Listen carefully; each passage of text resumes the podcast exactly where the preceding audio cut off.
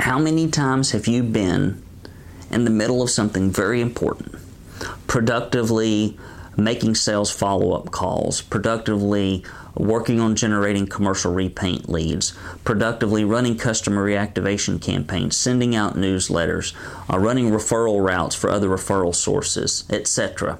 And you get a call, right? You finally sit down, you get some peace and quiet to do something that's actually going to make you money, and you get a call that Jose or Joe or Earl forgot the 30 foot, 40 foot, 50 foot ladder on the Johnson job that is clear across the county forgot to pick up the packet of drywall mud, forgot to pick up the ladder jacks.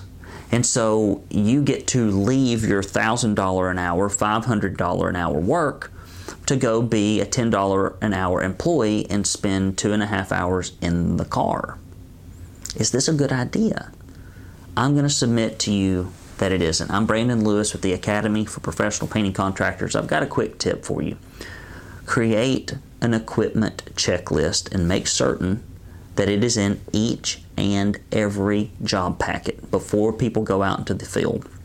Here's how this works every time you estimate a project, right then, whether you close the project or not, you simply take an equipment checklist and you look around at the project and you go, huh, 24, 6 foot, uh, 8 foot, ladder jacks, pressure washer, rototip, and you simply take a little piece of paper and a pencil and you check off everything that if you were going to get that project that a painter would need. And you do it immediately, right then, while you're at the project, whether you get it or not, before you even know that the sales are, cl- are going to close. It takes maybe three minutes, probably not three, it probably takes 60 seconds an estimate.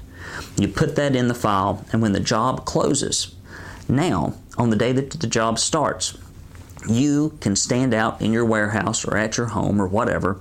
You can look at the scope of work along with all the supporting documentation that's in your job packet.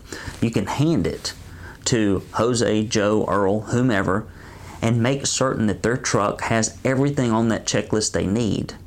And what that two or three minutes of time invested does is it just about virtually eliminates the need to ever run equipment to anyone. So if you've got a continuous and constant problem in your painting business with running equipment, then this is the process and the paperwork that can almost eliminate that. There are other things you can do to help with this on the rare occasion that it happens, but I promise you, if you institute this, you'll get rid of 80 to 90% of any of this equipment running stuff that's taking you away from sales, marketing, and operational improvement and hiring and recruitment, things that are actually going to make you money. So I'm Brandon Lewis with the Painters Academy saying, get a checklist, okay? Let's not make the same mistakes over and over again for 10, 15, 20, 30 years. Let's identify the common mistakes and put paperwork and processes in place that eliminate them. Until next time, go get them.